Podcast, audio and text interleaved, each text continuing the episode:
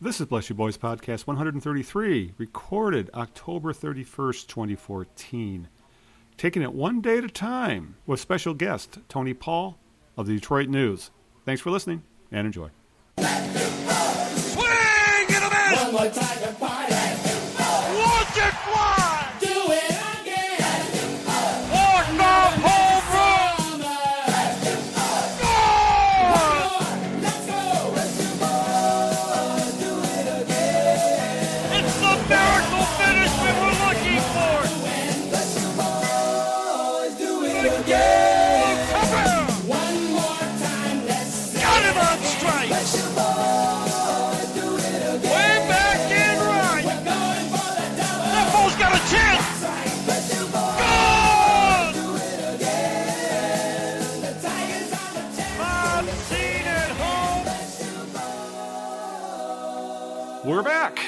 Welcome to the Bless You Boys podcast after about a month's hiatus.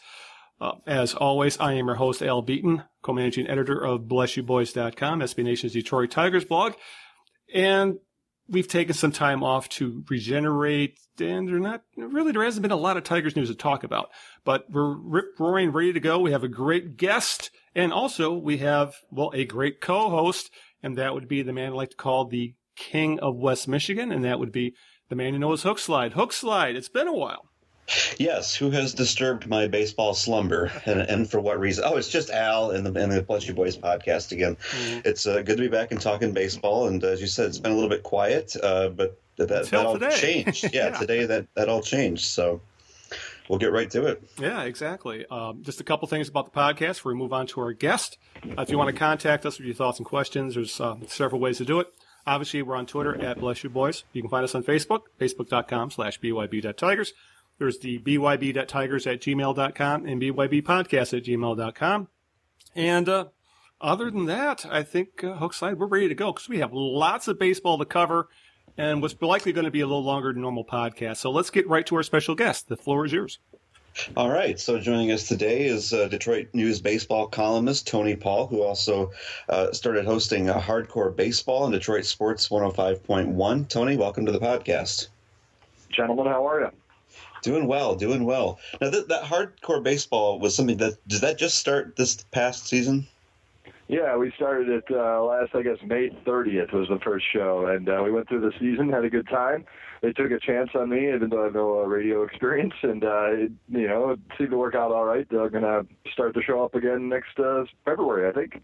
Hey, great. So the show has not been canceled. So right, exactly. One more year, maybe. sign on for a couple more episodes at least. exactly. So uh, we wanted to talk about, I guess, a lot of different things having to do with the, the past season, the 2014 season. Of course, looking forward to the 2015 season for the Tigers. And uh, so we'll just jump right in with this, you know, grab bag of questions that Al and I cooked up for you. Uh, let's start with Dave Dombrowski. The, the questions that are out there can, are surrounding Dave Dombrowski, the fact that it's his, uh, he's going into his final year of his contract. Uh, there have been, uh, you know, some complaints uh, of late with the way he handled things like the Doug Fister trade last year. Uh, the question of whether the Tigers have plateaued under his leadership. Um, give us your take on, on on Dave Dombrowski. Is could there be a change coming, or do you see him kind of at the helm for a while to come? Well, that's a good question. I'm not sure exactly what the Ilitches are thinking, and I think a lot of that depends on uh, the status of the ownership. You know, how long are the Ilitches going to own the Tigers? Um, we don't know tho- those questions, uh, but it is interesting that Dombrowski has not signed an extension yet, at least to our knowledge. They normally announce those things when it happens, um, so he is going into his final year, which hasn't happened too often in his tenure. Normally, he's been extended ahead of time, but I think that there there is some impatience here, and I, I guess you can't even call it impatience. I mean, he's had 14 years years. So I understand the Ilitch's frustration with not winning a world championship, but especially when you see it's you know yeah it's difficult to win a World Series, but when you see a team like the Giants winning their third in five years, uh, it's certainly doable to uh, create some momentum and, and win one. And the Tigers haven't been able to do that. You know I was looking it up that um, Dombrowski in Detroit professional sports history, only one general manager has had a job longer without winning a championship than Dombrowski, and that was Russ Thomas of the Lions. Um, of course, year, years ago. Exactly. So whenever you're lumped in with him. That's not a good thing. And in baseball circles, he's the fourth longest tenured general manager. The only three ahead of him, Brian Cashman, of course, he's earned that. Uh, Brian Sabean, of course, has earned that with the Giants, and and Billy Beane, who's done miracles in Oakland given the lack of revenue and the ballpark situation and everything. So Dombrowski's fourth on that list, and uh, you could make the argument that maybe uh, you know a change should come uh, unless they finally pick off one of these World Series. I mean, he you know he's done some good things. We all know that the trades and everything. You know, all the guys he's brought over, um, but the inability to uh, you know put the fi- finishing touches on a roster like the bullpen. Uh, you know, I, I asked him about this at the press conference. You know, I was looking it up. Since 2007, they've had one of the worst bullpens in the American League every single year, and that means by the bottom half of the statistics among all the American League teams mm-hmm. every single year since 2007. No other American League team's been in the bottom half all those years. So, you know, little things like that, building a bench. You know, if you look at the teams that win World Series, they have all these pieces, and the Tigers haven't been able to do that. Dombrowski's very good at spending Mike Ilitch's money, but when it comes to you know finishing the finishing the pieces and, and you know putting the final touches on things, he's struggled. So I think there is some pressure on him to win. I think the time is getting near where you know he can't have his job forever. And I wrote this in the column a couple weeks ago. He can't have his job forever if he's not going to win a championship. Yeah, yeah, you made a and you made a good point in that uh, just watching this recent World Series, specifically the Royals and Giants, they may not be the best, most talented teams out there, but they they were a very balanced teams compared to the Tigers. And do you think that uh, may have been Dave Dombrowski's flaw in the building of this team that it is really feels like it's it is so damn top heavy and looking at the numbers. I don't know where the money's going to come from to fill in the hole, the holes of what they call that middle class type of players who, who, those are the kind of players that helped the Giants win three World Series. Right. Well, you, they are top heavy, and that's a big problem. When you spend all the money that they're spending on a rotation and Miguel Cabrera and Ian Kinsler, it doesn't leave a ton left over to fill in the cracks for the bullpen and, and the bench. But the problem is, is these pieces are most often, or a lot of the time, filled in with your own system. Right. And the Tigers haven't been able to do that. Uh, you know, the bullpens around baseball are not really overly expensive outside of like the Phillies, who have you know, and some teams who have big, big money closers. Um, but, but if you look at the Royals, they're not spending a ton of money on their bullpen, but they developed a couple of those guys. Uh, and then bench pieces is the same way. You have to develop some of these, and the Tigers have had an inability to do that. So while I think Dombrowski gets a pass on the draft to the point where he's used a lot of his big picks to pick up players uh, like Miguel and you know and Sanchez and, and whatnot. He's used those draft picks. Eventually, some of these guys have to pan out and help you. And from the bullpen perspective, outside of Joel Zumaya, I was thinking about this the other day. Outside of Joel Zumaya, maybe Fernando Rodney, there's not many homegrown relievers who've had a bunch of success, or at least a couple of years of sustained success under Dombrowski, and that's a problem. You need to find guys like that. Yeah, and one of the other, uh, so we'll call him an acquisition of Dombrowski's, although not, that's probably not the correct term, but uh, we're talking about uh, uh, Brad Ausmus, who is you know Dave Dombrowski's choice to lead the Tigers this year. Uh, obviously, his performance in, in the eyes of some fans was it was underwhelming at best. Uh, he was criticized for the way he handled the pitching staff, especially the way he handled the bullpen, especially towards the end of the season and into the into the postseason. Um, now, as we're watching the news headlines here, it looks like possibly Joe Maddon is, is maybe headed to the Cubs, but there's a Yeah, you know, yeah, he's got that's official. I think. is it official at this point? Okay, I think so. um, so that answers that part of this question. But uh, also, Ron Gardenhire is, is also out there, kind of on the market. Uh, what do you think in terms of should the Tigers explore making a change with regard to, to Ausmus? Why would you keep Ausmus if there are if there are more attractive options? Well, that's a good question, and and I was of the opinion and belief that with Joe Maddon sitting out there, you have to explore the possibility, and you can, you know, I know it's a cruel move to hire a guy one year and replace him with the, you know, an upgrade the next year, but the bottom line is Joe Maddon wasn't available last year, and so the Tigers actually interviewed some very underwhelming candidates. I mean, Ausmus was the clear fan choice over Lloyd McClendon, Tim Wallach, and Rick Renteria last year. It was it was just an underwhelming pool of candidates, and you know, so obviously you know what they think of Dusty Baker, Manny Acta, all those types because they didn't even interview him.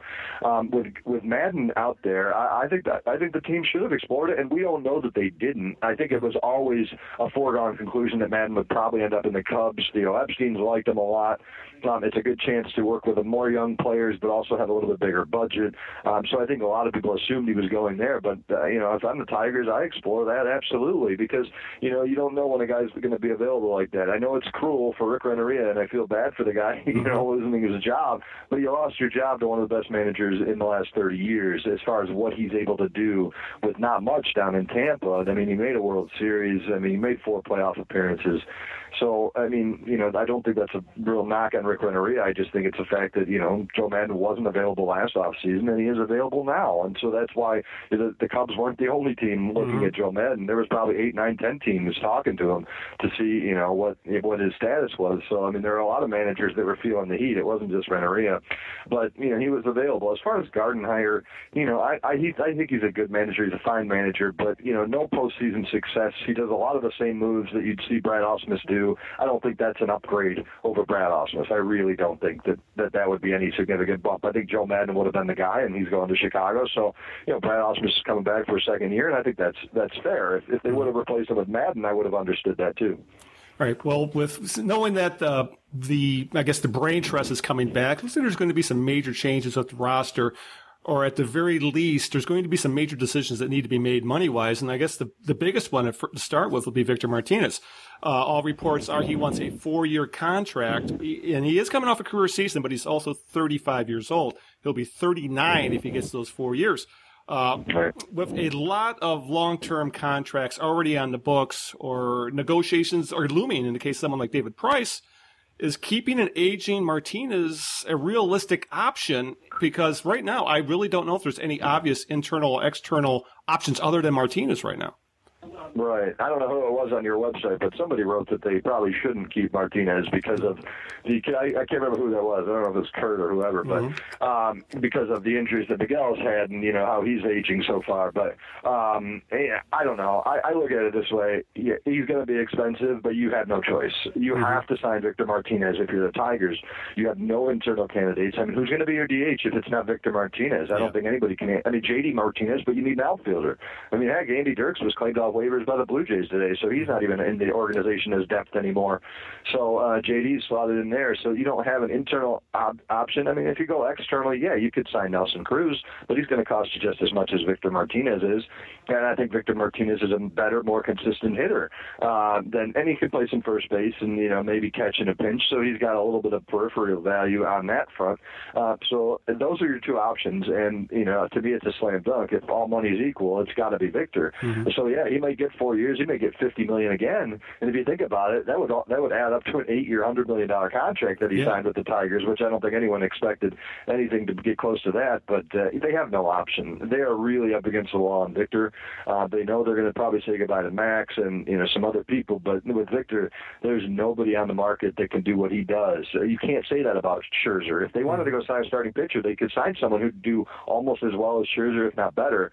Um, you know, but they don't have that option with Victor Martinez. So I'd be very stunned if he's not back. And the only way he's not back is if, say, the Royals or the White Sox or the Indians, you know, somebody just blows the cover off the, you know, uh, off an offer and offers twenty, thirty million more than the Tigers would, then he's got to go.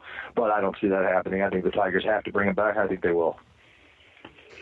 Yeah, I think your, your instinct is probably correct on that. Even though four years might be four years, it might be a little bit too too It'd probably much. be a year too. It'd probably be a year too much. About you know, Yeah. or mid-season, I thought three years, forty-five million. You know, a little bit more money annually, a little bit less. You know, one less year might be fair. Uh, but I think he's he's priced himself out of that range now. There will be suitors for four years, so they're just going to have to bite the bullet on that. Right. So and then everyone, can, so the Tigers, so everyone can cringe at what the Tigers are going to look like in 4 Mhm. years. right, right. And we know they're going to spend a lot of money keeping Victor Martinez, which leads to the next question is, as we've already said, if you spend money, big money, especially in these certain other areas, it doesn't leave as much to patch up areas such as the bullpen, which has, as you pointed out, been the big issue now for, what, seven, eight years. So, how did the Tigers address the bullpen going forward? We just heard that Joakim Soria, his option was picked up, so he'll be back. Um, but what about uh, what about going forward with the closers? Is there a chance the Tigers could eat Joe Nathan's contract? How, how do you see them addressing not only the closer role but filling in some of the middle pieces as well? Yeah, that, that's going to be tricky because um, you don't like to spend a lot of money on the bullpen because theoretically you could get some pieces that can help you. And the Tigers have a couple that might be able to help them, you know, maybe in May, June, whatever, with Buck Farmer, a couple other minor leaguers. But you don't know, and you don't know what the status of Bruce Rondon is going to be. I know the Tigers say, oh, he's going to be ready for spring training. Well, that's rich, given that he only had Tommy John surgery last March, and I don't know anyone who's come back in 12 months and been ready to go from the get-go. I mean, you look at Joel Hanrahan, had Tommy John surgery last May and never made it back this year. So I don't think there's any guarantee with Rondon like the Tigers are trying to sell us. Uh, so yeah, they don't have internal pieces, and that's the problem because you want those internal pieces for the bullpen because they're cheap. Now they got to go spend money, you know. And you look, you know, you're looking if you want to go get Andrew Miller, you're looking three years, twenty-seven million for a lefty reliever. Uh, you know, if you want to go get David Robertson or, or someone along those lines, you know, that's expensive. So, you know, they're really uh, they're really in a tough spot here because they have to make improvements, but they can't just go buy everybody. You look at Yeah. they have a hole at center field. They have a hole, you know, uh, a hole at center field. They might have a hole in the rotation. They, you know, they need corner outfielders. They need bullpen help. But you can't go buy them all. Not with Yeah. their contract situations. Or you're going to have a, a payroll about 240 million dollars. And you know, I know Mike Ilitch has been willing to lose money, but he's not willing to lose that much money on this team. So. Um, I, I think they're going to have to explore a trade because I think that's the only way that they can get multiple pieces back and keep the payroll in check. And uh, and I know Tiger fans not going to want to hear this, but David Price is a candidate to be traded because of the value he could bring back in return. And plus, I don't think he's completely sold on staying in Detroit long term. I really don't get that vibe from him at all.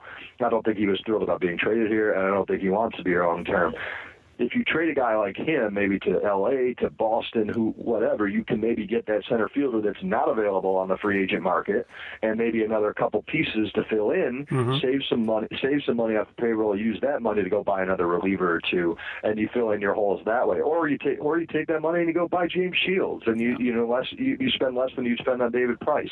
You know, so there's options there, but I don't see the Tigers fixing everything they need to fix without making some big trade this offseason. Yeah, yeah, and actually, you just answered one of our other questions, asking about tr- Price as a trade chip because of, uh, I guess you say, the other huge question mark for this team right now is the outfield. Because there's right now there's two positions that need to be filled. Obviously, J.D. Martinez is locked out and left. Uh, Torii Hunter is a free agent, and uh, unless he takes a huge pay cut, who knows if he's coming back? Let alone his defense has declined to the point of well, it's cringeworthy. And surprisingly, uh, Andy Dirks is now a Blue Jay, as it was announced he was released by the team. Yeah, I don't understand that either. I don't get that. I don't understand that move unless they they just forgot to put him on the 40 man. I don't know. I don't know how that happens when you know I know he's had injuries, but my my God, he's your depth out there. You know, I mean, who knows if he comes back and he's healthy? I, I, I that's just a strange move to me. I don't understand that. Yeah, because he's, he's capable of playing center field, and unless they think Rajai Davis is the answer in center field, which I don't know who would, uh, right now yeah. he's your center fielder, and that makes very Right. little sense. No, it it does, and you know I, I I agreed with the Tigers making the trade they made in July because it was you know it was bold, it really solidified their rotation, had a chance to pay dividends, didn't work. Um, But uh, you know I was okay with the trade, but boy they they did it. it you know it was kind of a, wing, a wish, you know, and a hope and wish kind of thing with Rajai Davis, and he didn't burn them in center field this year. I mean he played okay. He just he's not, he doesn't get the good jumps that Austin Jackson got. He's you know he just he doesn't despite his speed doesn't cover as much ground as Austin Jackson covered. Um, so he's a corner outfielder, and he's a part-time corner outfielder at that. Right. So yeah, they got that, and, and, and see that's where I come back to the David Price trade thing because if you look, obviously you guys know, you look at the options in center field on the free agent market, they're slim. You- You're Colby Rasmus or nobody, basically, unless you think Melky Cabrera could play center field for you, and I don't think anyone thinks that. So you have Colby Rasmus. Are they just going to sign him because he's the only guy available? I, I would hope not because Yeah. he's not that good. I mean, he's 280 on base guy. He's you know hits a, a little bit of power, but you know all signs say he's not the easiest guy to get along with. All these kind of things that have have kind of followed him over the years. I'm not sure that they just settle on him because he's the only guy available. But if you explore a trade with David Price, when you look out in L.A., they have a surplus of outfielders. You look at Boston, they have a surplus of outfielders. Cespedes is a possibility. You know, you mm-hmm. look at those different. You know, and Boston's probably not going to sign Jon Lester because they don't want to go five years for a pitcher uh, or more than five years for a pitcher, so they might be looking to, for David Price. So you you have to explore these trade possibilities. And I know the Tigers fans would be disappointed if they traded Price and they, after they gave up Smyly, they gave up you know Jackson and Willie Thomas. I know they'd be disappointed, but Price is the one guy who can fill in those holes on a trade. He can fill. He can get you a center fielder from somebody. He can probably get you a good reliever, and he can probably get you some bench help. Yeah. All in one trade. And then you take the money that you were spending on him, and you go get maybe uh, James Shields or whatever, a guy you could sign long term right now. Mm-hmm. So you're not worried about this thing next year again because Porcello's coming up again too. So then you go get a guy who's locked up, or you go get a Jason Hammel type for three years or whatever. You take that savings, and then all of a sudden you might be able to trade David Price, get four players for what you were paying David Price this year. Right. That's why I think it makes a lot of sense, and why I think the Tigers have to explore that. All right, and just to follow up with Torii Hunter, being there's all these question marks in the outfield, and it may take a blockbuster trade to fill in center. Uh, You think there's a possibility that we uh, that the Tigers could sign Torii Hunter as an uh, as a one year stopgap, considering the corner outfield free agent options don't look very impressive either. Right. There's a possibility. Um, I think they would be open to him coming back for like one year, ten million dollars, something like that, and be a guy who could play maybe a hundred games, maybe do a little bit more sitting, uh, you know, a little bit more bench help from him. Uh, yeah, then I think that there could be a fit there because, like you say, there aren't a lot of options. The Tigers do have some outfield prospects that are coming up, but I think can help them. I think Collins can help them next year. I think that Moya can help them next year. I think Collins is probably a little bit closer to helping them from a bench perspective because he can do so many different things. Uh, but yeah, I think it's a possibility. But it's it be you know I'm not sure Torii Hunter is a guy who wants to take that kind of role. When you look around, you know the Kansas City Royals have liked him for years, Yeah. and they may offer him a two-year deal for the same money he got from the Tigers. Uh, and they need offense, a guy who could DH and play the outfield. And I so I just I think the Tigers would be open to that. I think he's going to have a better offer. Now, looking ahead to uh, 2015, and I guess first you have to look back. I, you know, we've talked about this on this podcast before. It seemed like, you know, from 2011, 2012, 2013, that the Tigers looked like a strong team, especially in 2013. A lot of people seem to think that was the, the, the powerhouse team that was actually going to go all the way and win the World Series. The 2014 team did not look anything like that. So, looking forward to 2015, are you seeing still, you know, an elite team, or are you looking at one in decline? Well, at the moment, I think it's in decline. Just, I mean, you mm-hmm. have to think it's in decline when you have Justin Verlander and Miguel Cabrera, who are going to probably fall off. You know, Verlander's fallen off already, and I still think he can be a decent pitcher again. But, but you have to look at it that way. When you got most of your star players on the wrong side of 30, they're making a ton of money. Doesn't leave you a bunch of money for anything else. Uh, yeah, I'd say they're in decline right now. But you know, it's a long off season. We know the Tigers are aggressive. We know when push comes to shove, Mike Ilitch is going to okay that last you know big contract. Um, so uh, I think that, what- that you know my answer to that now and my answer to that in February would probably be two very different things because I, I think this could be a busy off season for them and I think they're going to be aggressive in filling their holes. That's what they always do. I don't think Mike Ilitch is ready to say, all right, well we gave it a run. You know we're not going to do it anymore. I, I think he's still aggressive and I, I saw I think today yeah they're in decline, but I think it could have looked a whole lot different in February. And just one quick follow up with that, uh, with this, t- uh, with all this looming, do you anticipate uh, the payroll increasing again, or do you think there's going to be some maybe a limit put on this team? Maybe we've reached the envelope, but we've been saying that for the last three years. Yeah, it has to. It has to increase. Just to, you know, for, I mean, right now, I mean, you're looking at a big raise for Justin Verlander. Miguel Cabrera is going to get a big raise soon. Um, you know, you got Rick Porcello going to make more money. Uh, you know, you got a lot of guys who are going to make more money. If they keep David Price, he's going to make more money. Uh, and you still need you still need to fill in your holes. That's why the payroll control, and we come back Yeah. to this again.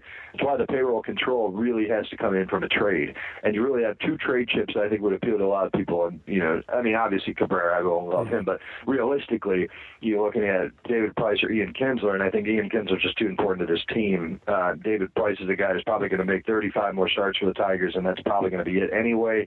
Uh, so that's why I think that that's how they have to explore that. Not only can they get a bunch of pieces for as much as they were paying Price, but they can also keep the payroll in check that way, and I, and I think that's going to be important. I mean, we didn't, you know, for instance, about the payroll.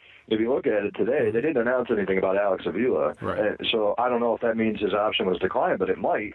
And if that's what that means, obviously they want Alex Avila back next year. Yeah. Um, but and his option was for 5.4 million. He made 4.1 last year. Well, everyone knows in arbitration people get raises no matter what. Right. So he's going to be close to that 5.4 million anyway. But declining his option would tell me they're looking to save a few hundred thousand dollars, and that would be a sign that maybe they know they're going to have to cut corners somewhere anywhere because they know they're going to have to spend big this off season. So I think it'll be bigger than bigger than it is today, obviously, and bigger than it was last year.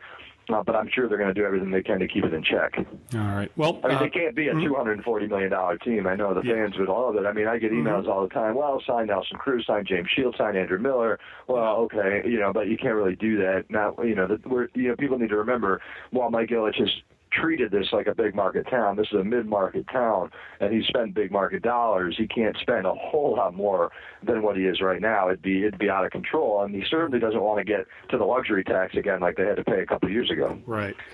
All right. Well, uh, I know you have a lot going on today for all the breaking news from the Tigers. So uh, before we let you go, uh, what's the best way for our listeners and readers to uh, follow you online? Well, excuse me. Um, Twitter. Have Everyone's heard of Twitter. Tony Paul, 1984.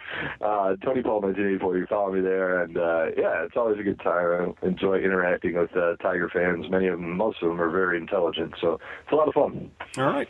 All right. Anything you'd like to add, Hook Slide, before we let Tony get back to work? No, I think that's just about it for, for today. And hopefully, Tony, you, you'll come back and join us uh, at a future podcast, and we'll talk about more Tigers related stuff. Uh, never again, guys. This was a Yeah, one-time okay. deal. Absolutely. All right. Thank you so much, Tony. All right, guys. You have a good day. You too. Bye. Bye. All right. So uh, that was not the most uh, encouraging. Uh, I think the best uh, encouraging uh, uh, look forward at the 2016 team. Because, and thing is, though, I agree with a lot he had to say. I mean, there is a lot of question marks with this team, and Sure. Sure. but thing is, most of these answers we're not going to know for another at least another month or so. Yeah, well, yeah, I think you're right about that. We got November. I mean, uh, it seems like Dave Dombrowski usually makes at least one or two moves, you know, around November, and then you got the winter meetings coming up, and there may or may not be some movement there. But yeah, it's uh, it's to be expected, you know, to hear that kind of uh, kind of depressing take on on the the forward outlook, you know, and so so forth. Just because of the way things ended, it was it was a very lackluster season. You know, the way they the Tigers barely limped into their division title and and then promptly got swept right back out of the playoffs. You know, so I'm not I'm not sure what. Uh, it- it's it's not a surprise to me that, that there's a little bit of a dour outlook, I guess.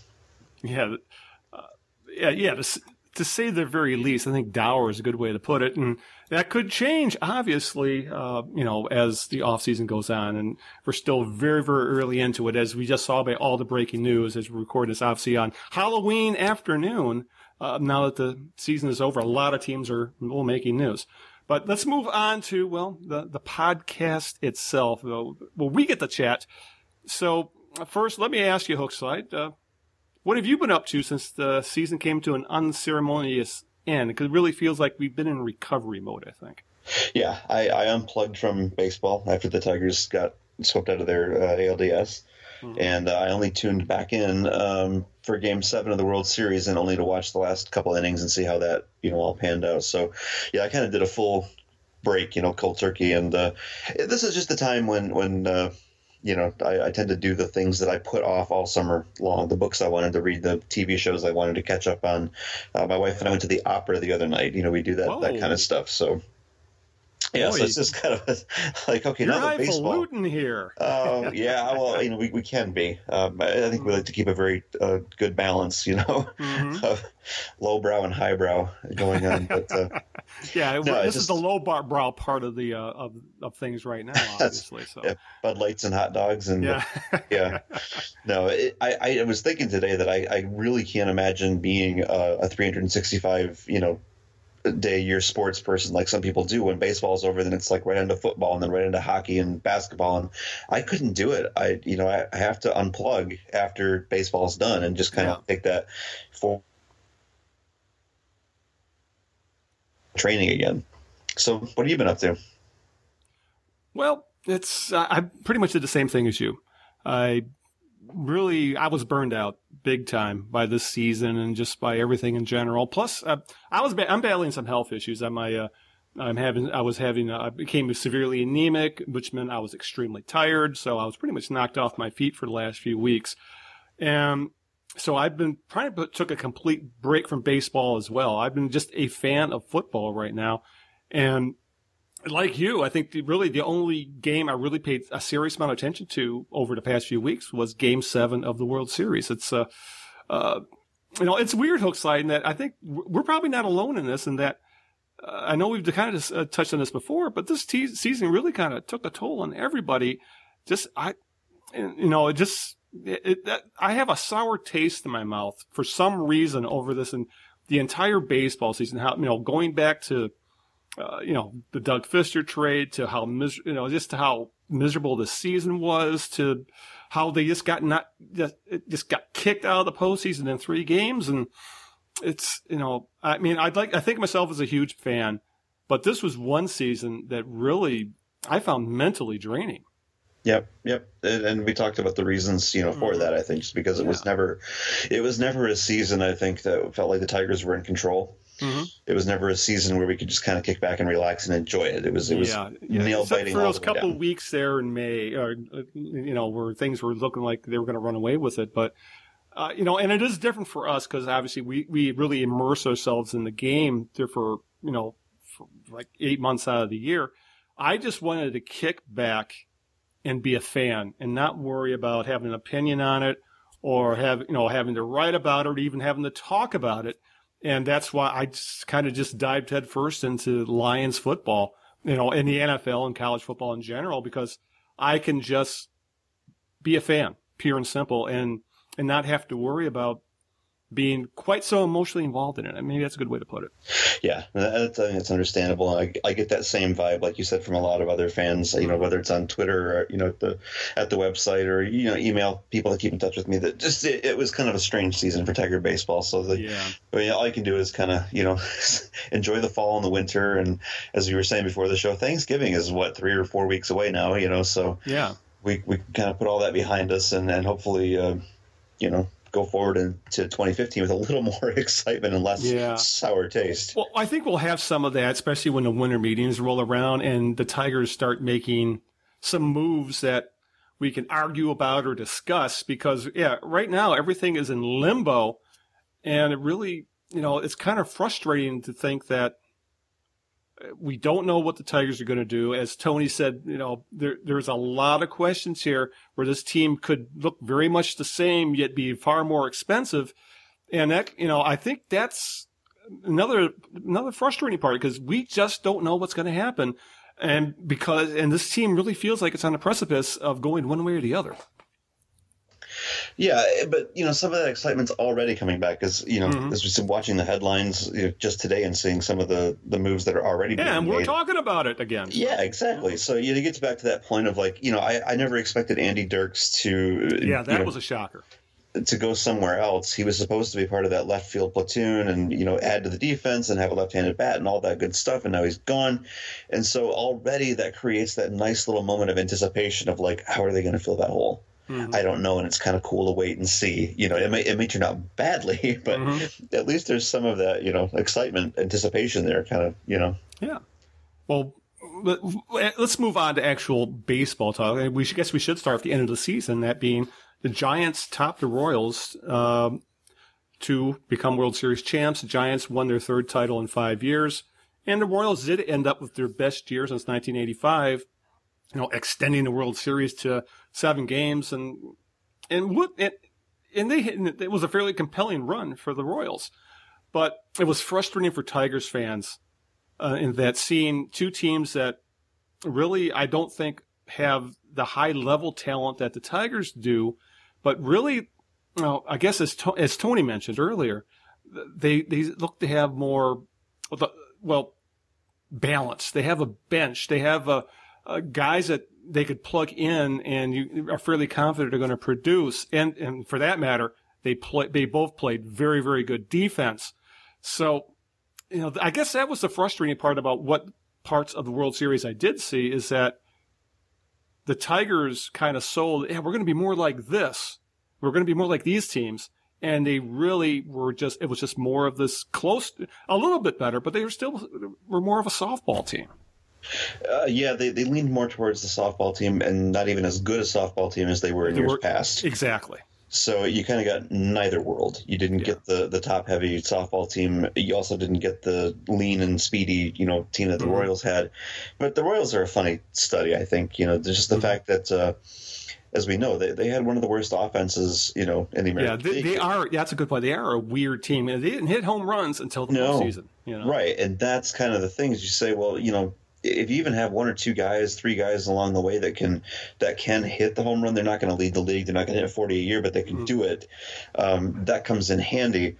But the Royals did what they did, you know, with a lot of speed on the base paths, um, a very, very good bullpen, and a just shutdown bullpen. Really. yes, an unbelievable defense Yeah. the defense was top flight. And Mhm. so, you know, I guess it proves the old saying that, you know, run prevention is almost as good as, you know, Yeah. scoring the runs. So they, you know, they're, they're, they're kind of the mirror image of the Tigers in that, Yeah. in that respect. and seeing Madison Bumgarner do what he did for the Giants, uh, that game seven it was just a, a magnificent performance from an ace. And again, it just kind of made me feel bad that you know we've seen Tigers pitchers do that in the, you know in the early part of the playoffs, but they never had they never had that chance or could come through in a World Series the way Bumgarner did because that that's a guy who put a team on his shoulders and said, "I'm going to take you to the World Series." Especially in games, you know, I'm going to take you to the World Series championship, I should say. And he did that in in Game Seven, and it was interesting. Just go looking back at how uh, obviously there are some differences there, but you know, in, in, in the health of the pitcher. But looking back at how Brad Ausmus handled uh, Anibal Sanchez, saying, "Oh, I can't let him throw more than 30 pitches," even though the guy was lights out, and he pulled him, and that ended up costing the Tigers a series. And then seeing Bumgarner, who I'm sure there was no plans he was going to pitch five innings in Game Seven, but the way the game uh, progressed, the Royals could not do a thing with him, and uh, Bruce Bochy just rode his horse to the title. So I guess that was kind of frustrating too. Uh, my I guess my concern, if I was a Giants fan, is that boy, that, that was a heavy workload for Bumgarner. But then again, he's got the entire offseason to recover, and that kind of when you compare that to how they handled Sanchez, well, that's frustrating. Sure, sure it is. And and there's you know, the counter argument I suppose would be to say that, you know, that doesn't make Bruce Bochy any smarter than Mhm. Ausmus. It just means that he finally had him, you know, at the literally the last game of the baseball Mhm. season. Yeah. So that that's a place where you can kind of let it all hang out and say, yeah, I'm going to put my ace in there in the middle of the game and let him pitch until his arm falls off because Yeah. there literally is not a game tomorrow. Right. And you know, I suppose some of the the other managers, like even Ausmus, would say, "Well, I had to be careful because I had to think about tomorrow." You know, well, we may differ on that, but uh, you know, it, it was one of those series where, like you said, it's it's it's a shame that the Tigers haven't had a chance to show off their ace pitching. Yeah. You know, the starting pitching like that. Yeah, Uh, it, it just makes the 2013 season that much more frustrating because Yeah. how good the, the starting pitching was in the playoffs Yes, that year. it was awesome, and they even relied on Max Scherzer to come in in the ALDS. Yep, Remember, he came in and pitched in Yep. Game Four, and Mhm. With Yeah. two innings. yep, we've we've seen this before, but yeah, it, it God, it looks more and more like 2013 was the Tigers' year. It really, no, let- let's just move on from that and talk about uh, well this this off season because as we're recording right before we recorded this podcast, there was a lot of breaking news, and you know, and and again, thank you for Tony for taking a break from his writing to uh, talk to us because he had he had his hands full this afternoon of all the stuff the Tigers released today. Uh, obviously, the first one was a no brainer. Uh, free agents Victor Martinez and Max Scherzer were giving qualifying offers, one year qualifying offers, meaning the team will get a draft pick as compensation if they go elsewhere. Uh, Andy Dirks in the Shocker, as we mentioned, was released and picked up by the Blue Jays. And Don Kelly, uh, Donnie Baseball, was sent to AAA Toledo. So I guess we're, we're both in agreement. I guess the only huge surprise here was uh, Andy Dirks moving on just because of the lack of depth in the outfield. I guess the move of Dirks kind of shows that maybe we're going to see more Tyler Collins and Steven Moya next year. Could be. Like I said, it, it does leave that funny little question mark, and we get to sit and kind of, uh, you know, anticipate and wait and see what the what the move will be. Like I told you before the show started, I'm surprised that Don Kelly went down to Toledo. Yeah. In light of that, in light of Dirks being Mhm. released and picked up by the Blue Jays, you'd think, well, now you need more depth. You don't send Kelly down, but maybe they have something else. Uh, Yeah. We were saying that they picked up Wynton Bernard's contract from the Whitecaps, and I I really really liked watching him play for the Caps this year. Um, so it'll be interesting to see. He's a center fielder. Um, you know that that might be on their mind, kind of moving him up through the system. Mhm. Um, the other, uh, there were two other moves too that I, I wanted to mention too. Evan Reed got sent down to Toledo, which Okay. not a huge surprise there, but Right. uh, Patrick McCoy got picked up by the Baltimore Orioles. Ah, And that only you know kind of makes me curious because the, the Orioles also had a very very good bullpen hmm this year. They had a Yeah. lot of uh, depth there, a lot of arms to choose from. So if they saw something in McCoy that they wanted, that's that's curious to me. Yeah, it's uh, there's a lot of curious moves going on right now. So, and obviously, the, the, the as Tony brought up as well, the one curious omission from this news was the not picking up of Alex Avila's option. Though I believe the Tigers still have about uh, three weeks to make that decision. Uh, with his injury history and the concussion issues, um, y- y- uh, you know, I think you gotta, you know, you gotta bring him back. But you just, I think if Avila comes back as Tigers catcher, I think it's going to be more in a part-time role as a, as a platoon guy because I never, you know, the, the injury issues are just looming so huge of him nowadays. Yeah, Alex Avila was a late. Uh, they dealt with his situation late last year too. Remember, it came right down Mm-hmm. That's to right. the wire, and people said, Yeah. "What what's going on? Mhm. Are they going to go to arbitration?" I don't think they even made it to arbitration, but Right. um, so who knows what the situation with Avila is and why it seems to take them longer to get his contract, you know, tied up. Um, Mhm. But yeah, the injury is a huge concern. Just the fact that you know, we said was it three concussions just last year alone? Yeah, and you got to wonder uh, how many maybe he's had in the past and maybe even Right. diagnosed. Yeah, so that's you, you're always kind of scared that when when is the next one going to be the last one? You know, when they have to carry him off the field, that would not be a good thing. So, uh, you know, but he says he's healthy. He says he wants to play. So I'm gonna have to, you know, hard hard for me, the the layman, to sit back and go, no, you you can't do that. Yeah. The man knows his own body, so Yeah, and that's the thing. Yeah, we, you we can say one, one entire thing, but we don't know the inner workings of what's going on between obviously the contract and the physical issues he has. So we can only speculate.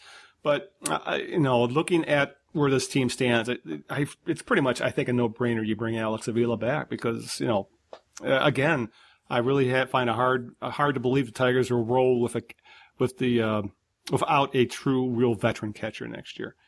All right. Uh, other big news that we missed that happened since we missed uh, Hookslide has well Miguel Cabrera had off-season surgery again uh, last week. He underwent successful right ankle surgery to remove bone spurs, and the one that kind of shocked everybody that there was also a stress fracture that needed to be repaired. Uh, it was the navicular bone in that same foot. He's going to be re- reevaluated in three months. It's expected his rehab is going to linger into spring training, and the Tigers really can't say for sure if Cabrera's going to be ready for opening day. And this makes the second consecutive year uh, Cabrera's offseason. Uh, well, he's not going to be able to prepare for the season in his normal way because of an injury and surgery. So, uh, no, we're, we we kept saying during the um, during the season looks like yeah, give Cabrera a normal offseason. I think we'll we'll see the same guy that we saw from you know from 2010 to 2013. Uh, now with the surgery and the, obviously the lack of preparation he's going to be able to put into the season, I think those concerns are back that he may have, at least for Cabrera, will get off to a slow start, may end up with another season similar to this, a good season, but not a great season. It's very possible. It, it may not be the same kind of uh, setback. Yeah. I'm just thinking in terms of you know when your foot rehab is very very different from core muscle rehab. I would tend to Right. think since the core controls so much of your power, and that's what we saw was the power sap. You know he couldn't he couldn't hit the home runs like he used to this year uh, because of the core muscle recovery and and, and so forth. So you, you hope that um, foot rehab is, is going to be a little different. Um, he may not be as fast. Of course, he wasn't fast to begin with, um, but you know, hopefully, he's not uh, as uh, power drained this Right. you know going into 2015. But yeah, it, it's either way. y- You hate to have that question mark just after this guy is going to make all the doomsdayers right. Mm-hmm. You know, when they when they said a couple years ago, he signed that huge you know contract extension and that, you know that that's when people go off the, the deep end right you know, Yes. as soon as he signs for that 300 million you know Yep. that, that that deal then uh, it all goes it all goes south and um, it's not looking good so far we know it has nothing to do with the contract itself Mhm. but there it is you know Yeah. it's just frustrating and it's, yeah, again, it's just uh, timing, bad luck, whatever you're going to say, because I don't think anybody in their right mind thought the Tigers were going to be able to allow Miguel Cabrera to leave. They had to sign him. And uh, ridiculous money, yeah, but you know, that's, that's baseball. That's today's baseball. And he's still going to be Miguel Cabrera. I guess, I, maybe if they learned one lesson, Hookslide, obviously, as you mentioned, the rehab's going to be different, but don't rush him back because I think it was obvious, you know, especially as we saw with Justin Verlander, even though, you know, the signs were there that, oh yeah, they look okay.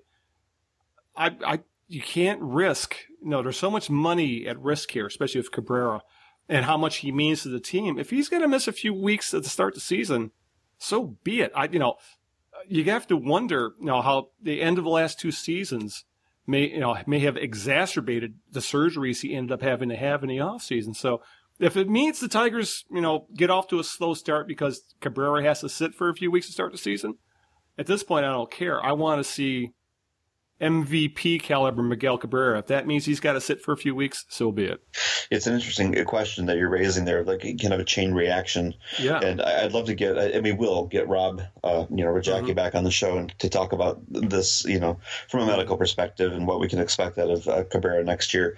But uh, you, you raise a very good point. Who knows that the one surgery, you know, led led him to put too much um, Yeah. compensation on another part of the body, and now that's why he's having the foot surgery. And if they rush him back, who knows? That leads to a who knows, you know, uh, elbow surgery. I don't know.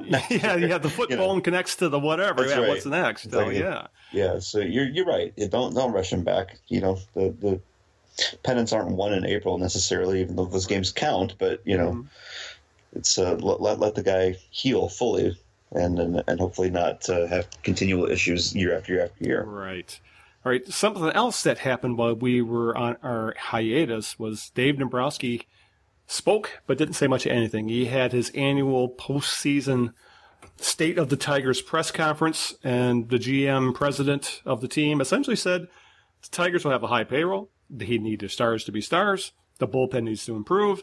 They need more contributions from young players. Joe Nathan will have to earn his job. They want to keep their, uh, Victor Martinez, and and, I think the ter- words he used, uh, as things stand, the coaching staff will return. But as usual, and I think this is what frustrated fans, Hookslide, Dombrowski didn't give us a clue as to who, what, where, why, how he is going to address any of the issues facing the Tigers. But we shouldn't be surprised. He never does. I don't know if any general manager does. Yeah. I, I don't know. I mean, I don't necessarily follow. You know the other team's general managers, but I can't mm-hmm. think of a time that, that any of them ever stepped out in front of the mic and said, "Well, here's my game plan."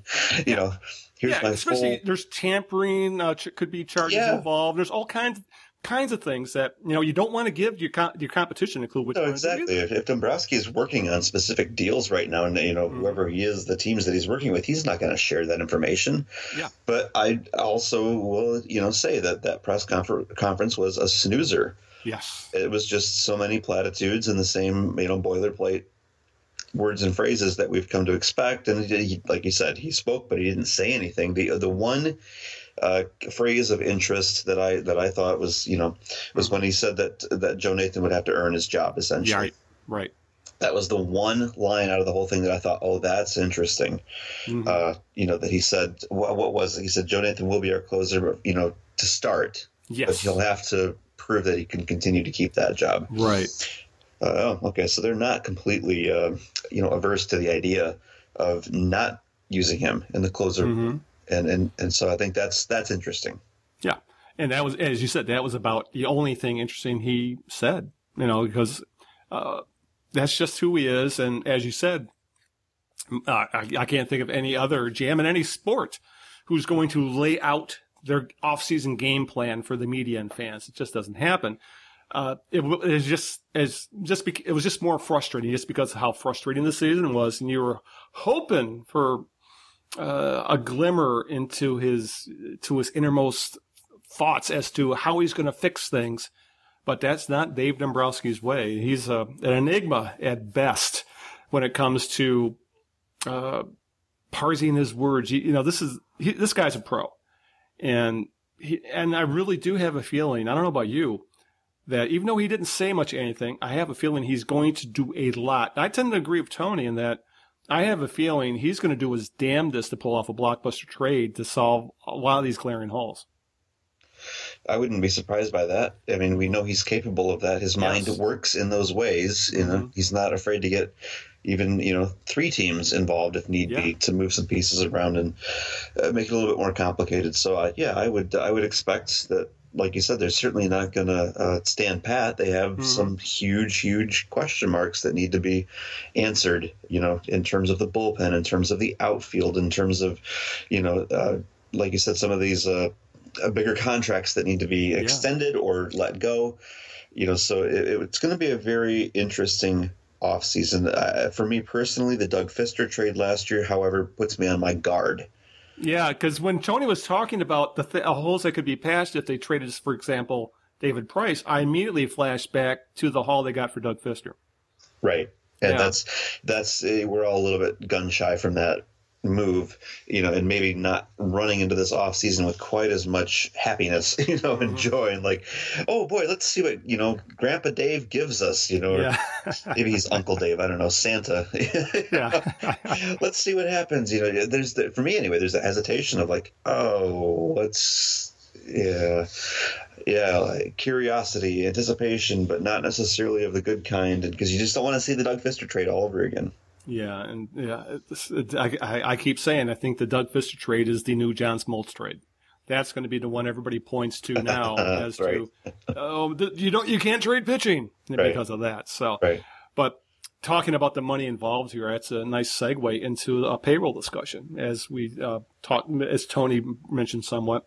Uh, we're seeing two different uh, ways of thought in regard to Tigers payroll. Uh, if you look on um, in the newspapers, for example, Lynn Henning of the Detroit News believes a 170 million plus payroll is a legitimate possibility. I think Tony also said that as well. Uh, and because the numbers, uh, Hookslide, are kind of scary. And this is what uh, I've been able to find online so far. Uh, Miguel Cabrera, Justin Verlander, Ian Kinsler, Anibal Sanchez, Joakim Soria, and Joe Nathan are all on the 215 books for $100 million. Obviously, the club option for Alex Avila would add another 5 million plus. You have arbitration years of David Price, Rick Porcello, J.D. Martinez, and there's a few others, but those are the three biggies who are all going to get significant raises, especially Price and Porcello. I mean, they're going to make huge money. Uh, and then you, you got to sign players to fill roster holes in the outfield and bullpen, as we discussed.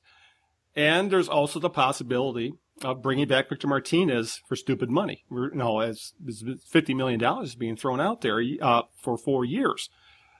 Uh, last year, the payroll was 163 million opening day. Uh, odds are good, Hookslide, that Detroit's payroll could be pushing 100. Probably, I wouldn't be surprised if it's pushing 180 million by opening day. And if it's 189, the team's paying a luxury tax. Those numbers are scary. They really are. Yes, especially for the, end result. Like we've talked Yeah. about, the, a team that's very top heavy with star power, and then there's no middle class. Mm-hmm. You know, then it's all the scrubs after that, and you're stuck with, uh, you know, Ezekiel Carrera, you know, coming off the bench, or Hernan Perez is your last at bat in the in the ALDS. oh God. you know, because you've you've done exactly what you just described. You know, a, a lot of money being eaten up by a very small amount of players. Mhm. Um, I want to say 2013 wasn't that? Um, you said 163 million, right? Yeah, it was la- for la- uh, last year. Opening, yeah, 2014's opening day payroll was 163. 163. 2013 then was somewhere in the 150s. I, I want, to say right. 152, 153. Exactly. So if you, I mean, you're looking at it went up by 10 million, you know, over a year. Then it's not at all, you know, out of the question to say it's going to go up by another 10, especially when you just rattled off those names and said we're already at 100 million, you Yeah. know, and we haven't even touched the bullpen or the outfield or anything that really needs to be dealt with. So I, I don't, uh, yeah, they're. Dombrowski's going to have to pull off a trade Yeah. if, if to keep these guys, uh, you know, out of the luxury tax. I, I think he's going to have to. Yeah. Yeah, because um, So uh, well, let's put it. To, we'll put it to a to a vote. You know, let the let the listeners kind of chime in. You know, like flip Yeah. a coin. But is it going to be Porcello or Price that gets traded? yeah, who do you? Yeah, that's a good question. Because I think it'll come down to one of those two. yeah, who- uh, who do you think would? um in some ways, I think maybe Rick Porcello would get you. I think, maybe, I- God, that's a really that's a tough question to answer because obviously Price is good. I mean, this former Cy Young. Uh, still relatively young. I think he's what 28 or so. Mhm. Uh, he's under team control for another year. That's a big deal. And, uh, but Rick Porcello is younger. Rick Porcello looks like he is, he kind of had a breakout year, even though he slumped in September. Uh, and he's going to be cheaper than David Price, you know, for probably for, for the long term. Uh, that's a good question because uh, I could see teams being more interested in Porcello because they find him to be more affordable long term.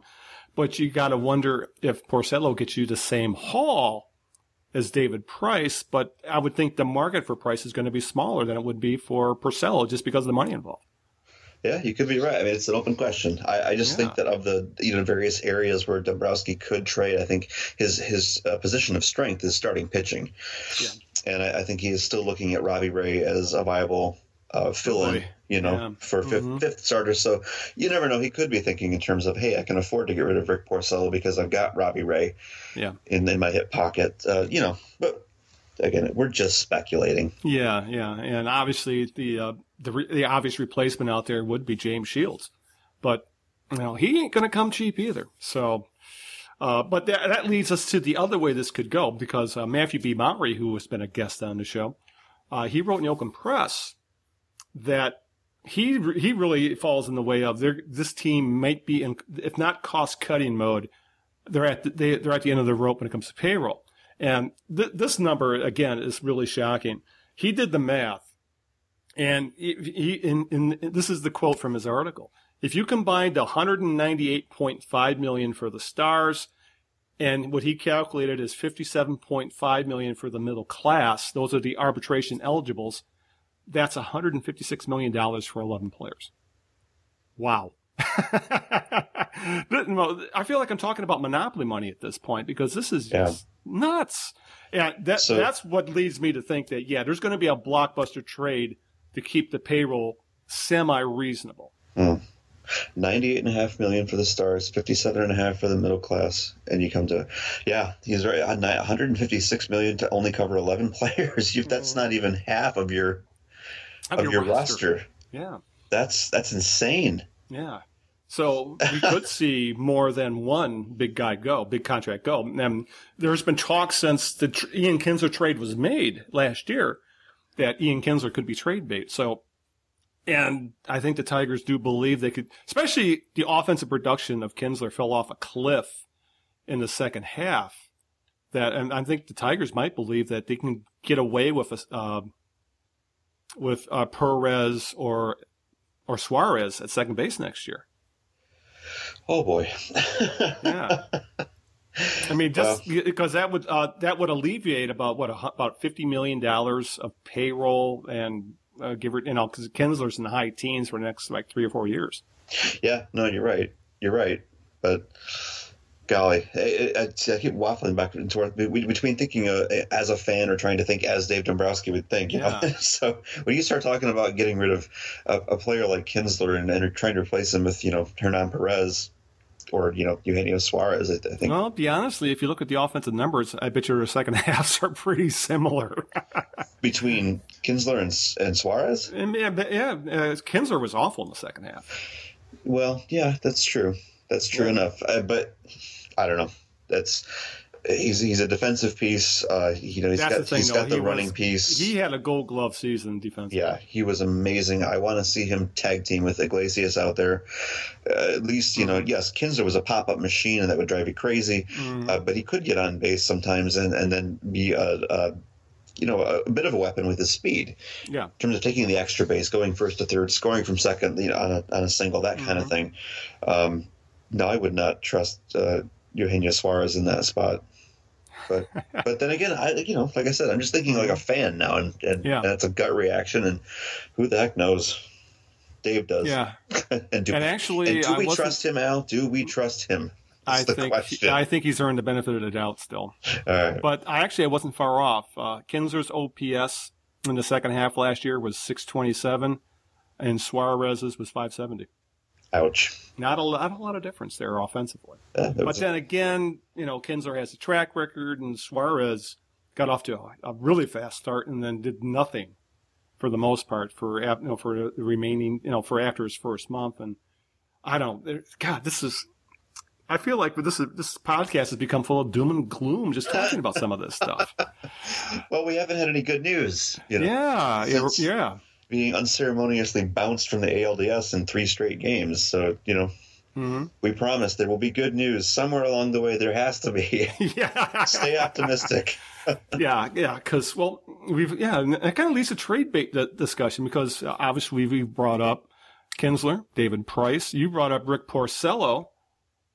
Uh, you know, right now I would, you know, obviously Dave Dombrowski's a uh, can be a miracle man at times, but uh, Cabrera and Verlander are untradeable because of their contracts. And David, you know, I, right now, the more we talk about it, I would not be surprised if we see uh, two of the three go. I really just because there are so many holes with this team and the free. I, I think that's the difference, looks like because right now the free agent options for where the Tigers have needs are so lacking that it's you know it's it's scary to think about that. Yeah, yeah. You know, Colby Rasmus being the team center fielder next year. It's a very thin market right now. Yeah, And that's why when we talk about, you know, uh, not blockbuster trades, but blockbuster signings out of the free agent market, I don't see that necessarily happening yeah, this year. So, um, but just that when you're talking about are they going to trade someone like Ian Kinsler, I was just saying, you know, no, I think he'll trade out of his his positions of strength, i.e., starting pitching, where he feels like he's got more depth. I don't think Dombrowski would would want to tinker with the infield, you know, in order to solve that. You know, other problems. That, yeah. tinkering with the infield creates a problem. It doesn't really Yeah. solve anything. Yeah, and unfortunately, that's when it comes to trade chips. Uh, you know, I really don't see much else, especially when it comes to the um, minor leagues, because the Tigers did unload some of their good young players sure this did. past year. They sure did. You know, you know, could you get a picture with someone like Drew Smyly could fetch now? You know, No, it's so not. yeah, No, I keep I keep thinking what an interesting year it's going to be next year to watch for me to watch the Whitecaps because they've been Yeah. you know gutted Mhm. after last year and get you know Knebel went and Thompson Yeah. went and Adames went and now it sounds like Bernard's going so oh next year's going to be a fun year for the Caps. yeah, right. Because a lot of those guys you mentioned were really thought to be building blocks that would Yes. be contributors around 2016, 2017. Yes, uh, like, you know I mentioned Bernard, Wynton Bernard. He's still in the system. He's just going up to Toledo. Yeah, what can, what can you tell us about him?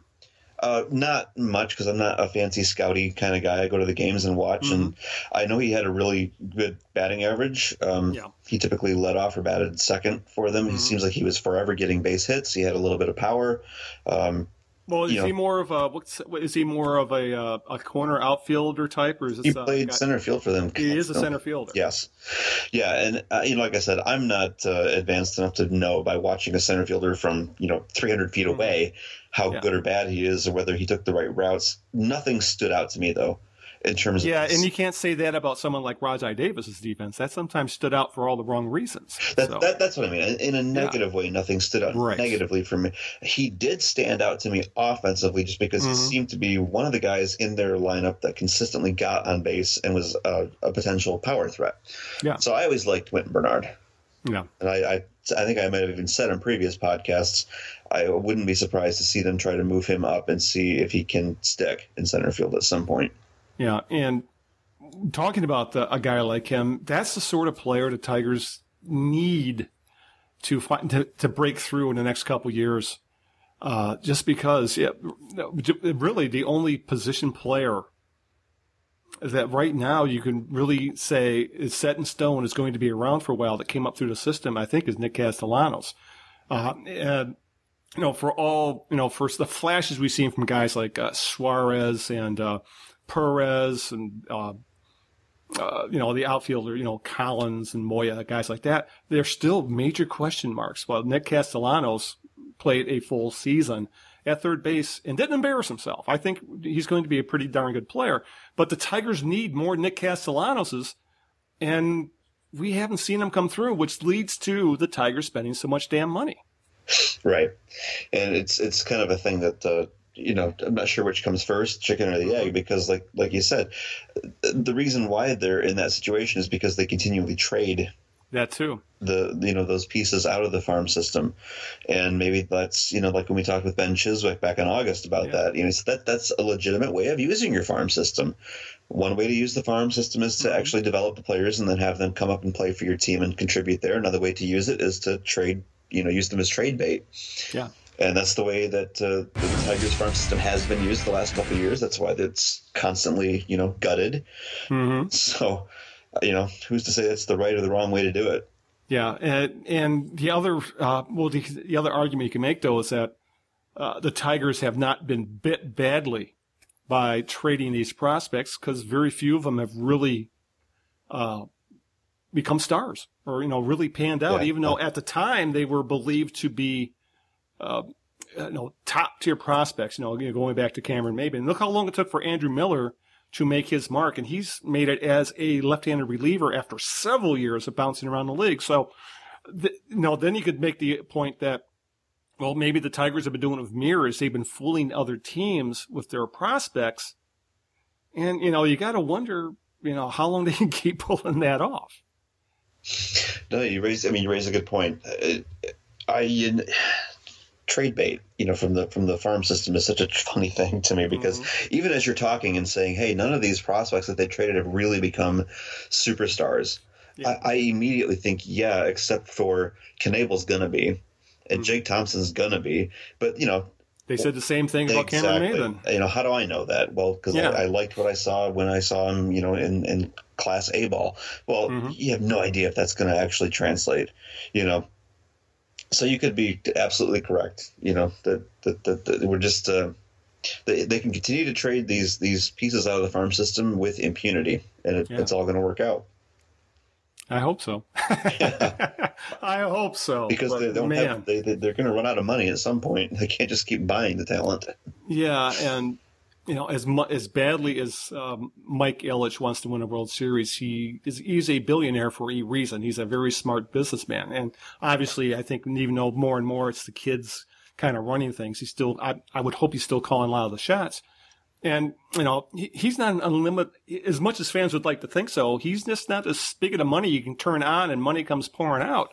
Uh, the Tigers, you know, I, I tend to give the Tigers a little more credit, I think, than Tony. I still think it, Detroit's a big market. It's top 11. I think it's top 11 or 12 in baseball or in media market, period. And, you know, it, I mean, Southeast Michigan is a huge market. So, you know, this is a team that can draw 3 million easy, you know, as long as they stay competitive. So, uh, but the question is, you know, how long is Mike Ilitch going to be around? What's, you know, there's already talk that uh, especially with the investment the Ilitch family is making after Red Wings, that huge development they're putting in in the Foxtown area with their new Red Wings arena, that a time's going to come where this family is like is more likely to when when Ilitch does pass on, the, this family is more likely to keep the Red Wings because that huge real estate investment and sell off the Tigers. So, you know, God, more gloom and doom because I'm really afraid what could happen with this team if the Ilitch family ditches them. And, and, and payroll plays a part in it. You got to wonder. I, I guess uh, uh, as I'm rambling here, I think this is where I'm kind of heading with this. We'll see what happens with this team payroll wise. I think that will tell us a hell of a lot as to where we may see this team in a few years. If it, if the payroll continues to rise, I think we can be assured that Mike Ilitch still you know, is running things. He wants his team to win. If we see payroll start to go down, if we see moves made to stabilize payroll, you know, maybe knock it down to 150 or so, uh, that I have that, that would mean I think the kids are running things and this team is going to look very, very different in a few years. Well, you know, we got next year to, to look forward to, and That's about it. I, yeah, that's, that could be, you, th- well, let me ask you this. Uh, You think it's next year bust? I mean, we've been saying that for a couple Now, years I now. I never think in those terms because it's. I know. it's- Unfortunately, I do. I don't because uh, look, I, I can barely deal with the crap I've got to deal with tomorrow. Okay, let alone into 2015. Let alone thinking about a baseball team beyond 2015 and worried that they're going to bust. I mean, shit, man, who knows? They could be under different ownership, better ownership, better GM, worse GM, better Mm-hmm. manager, worse manager Yeah. you, there's just so many variables there that I, you know, I look at it and go, look, I have a reasonable idea of what 2015 is going to look like. And even that vision is a little bit sketchy because, like you said, Yeah. there's, there's there's some question marks. But I think it's you know, I, I'm reasonably certain the 2015 team is not going to be a basement dwelling you know team like the Twins were this past year. They're going to be a competitive team, and uh, beyond that, hey, go go full on Zen. You know, enjoy the 2015 season. Oh, one day at a time. Yes. In other words. Yeah. Yes. I don't know. That's you know it's uh, but yeah, it's uh. I, I guess that probably would be a, a good way of looking at it because there's the uncertainty with this team past next year. You know, it, yeah, it, maybe I should just uh, relax and just revel in what goes down next year and let what the chips fall where they may after that. Right. You know, because I think the chips may be splashed everywhere after next year. could be. Yeah, Maybe, maybe not. yeah, but yeah, because yeah, and you got a point there because uh, TV contracts change. Now, baseball, no matter what you say about the game of baseball, you know, going by like say the World Series ratings, for example, uh, baseball is far from dying. Baseball is rolling around in money right now. So who's to say that revenues won't continue to go up for the foreseeable future? You know, bubbles do burst, but right now, uh, it really doesn't look like uh, the money bubble in Major League Baseball is going to dry up. And you know, the Tigers, you know, aren't the only ones spending a hell of a lot of money. A lot of teams are doing that because of all this TV money. I mean, look at the contracts the Angels gave out, you know, over the last few years because of TV money. Mean, look at the money the uh, Yankees hand out because of TV money. So the Tigers have a TV contract coming up in the next few years. There's going to be an influx of cash. You know, maybe I'm just uh, being a worry work for the sake of being worry work because you know, as as you as you've been trying to tell me, things are in a state of flux and they're going to be a state in flux and Always. remain in a state of flux. Always, because you know, even if everything works out in the baseball world, you know, the, the bomb could drop tomorrow. You know, Oh, geez. you never know. but these things are always going to be these two The zombie things. apocalypse is going to be upon us, and this this podcast will be moot. But there are two things that I hold to. Number Mm-hmm. one, Scotch is really good. Oh yeah, Okay, so you've always got that. And number two, uh, when you sign on to MLB TV, you will get a blackout restriction. Yeah, So those, I, I hold to those two things, and let, Yeah. let the rest of it sort itself out. yeah. Well, uh, as I alluded to the uh, Major League uh, uh, World Series ratings, uh, it was just funny seeing the the whiplash. Uh, baseball was supposedly dying Hookslide after a boring game one had the lowest ratings ever, but a winner take all game seven, no surprise, had more pe- more than double the viewers of game one and was one of the, probably the highest rated show of the week, probably behind NFL football, obviously the the Sunday night game.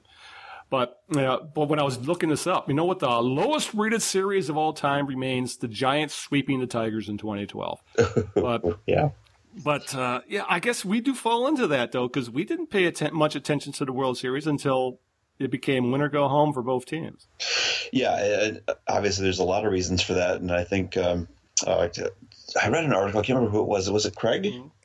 that wrote it? I don't recall. Anyway, the point is uh, that that baseball tends to be more of a, a local market thing anyway. Yeah, with Craig Calcaterra, yeah, he- Yes, he has written a few yeah. things about that. Yes.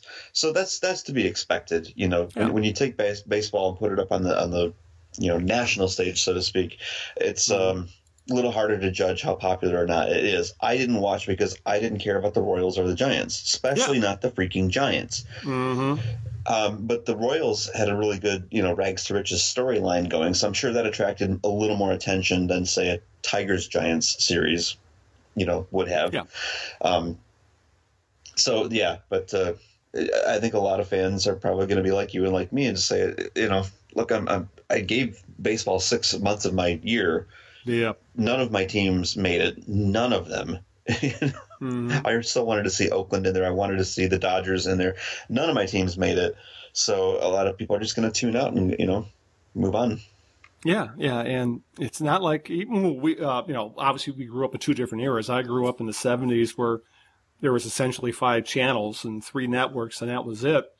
And World Ser- the World Series got absolutely gangbusters, blockbuster ratings, but things change, you know, and uh, it, you know, we're not baseball is not going to see the type of ratings they saw back then but no series no tv show no no sporting event is going to see those kind of ratings just because we're in a completely different era with more choices more things to do more things to watch. Oh yeah, completely. but i'm yeah but i'm with way- you It was, I was gonna say it was, it was the same way for me growing up as a kid in the 80s. You know, during during the, the fall, you watched the World Series or you watched, you know, I don't know, Designing Women or something. yeah and and these days, my God, there. I mean, we have friends constantly telling us about TV shows that we just got to watch. Oh, you got to watch Yeah. The Blacklist, or you got to watch, you Mhm. know, Hannibal. You got to watch The Wire. You know, so th- yeah there's stuff i would love to see i haven't caught up with yet that I, you know i gotta watch on netflix and such Exactly. So Yeah. there are many, many, many other choices besides, Yes. you know, well, it's either the World Series or go to bed. Yeah, yeah, and and and I think though the biggest point, as you made, uh, referring to some of Craig's articles, is uh, it's a local sport, and when your team gets knocked out, you tend to shut down. Yeah, because it's it's a long, long, long season. And this season drug out more than ever. Just, you know, there's no reason baseball should be playing the World Series the last week of October, but, you know, television and the expansion of the playoffs has caused that. But, you know, it's not like football, you know, shorter season. Every game means a hell of a lot more. And, you know, I, I can watch a national game uh, when it comes to football. I know you're not a football fan, but I can watch a nationally televised football game and enjoy it and, and have it keep my interest. You know, it doesn't have to have the Lions involved or it doesn't have to have Michigan or Michigan State involved. But baseball, I just find have a hard time sitting down and watching, say, Yankees and Red Sox play or, or even the Giants and Dodgers, you know, as, even though those are big rivalries. I don't have a vested, I, I just can't get up to watch those teams. And uh, that, that pretty much nails it. Once the Tigers were out, my interest in baseball took a nosedive. Yeah.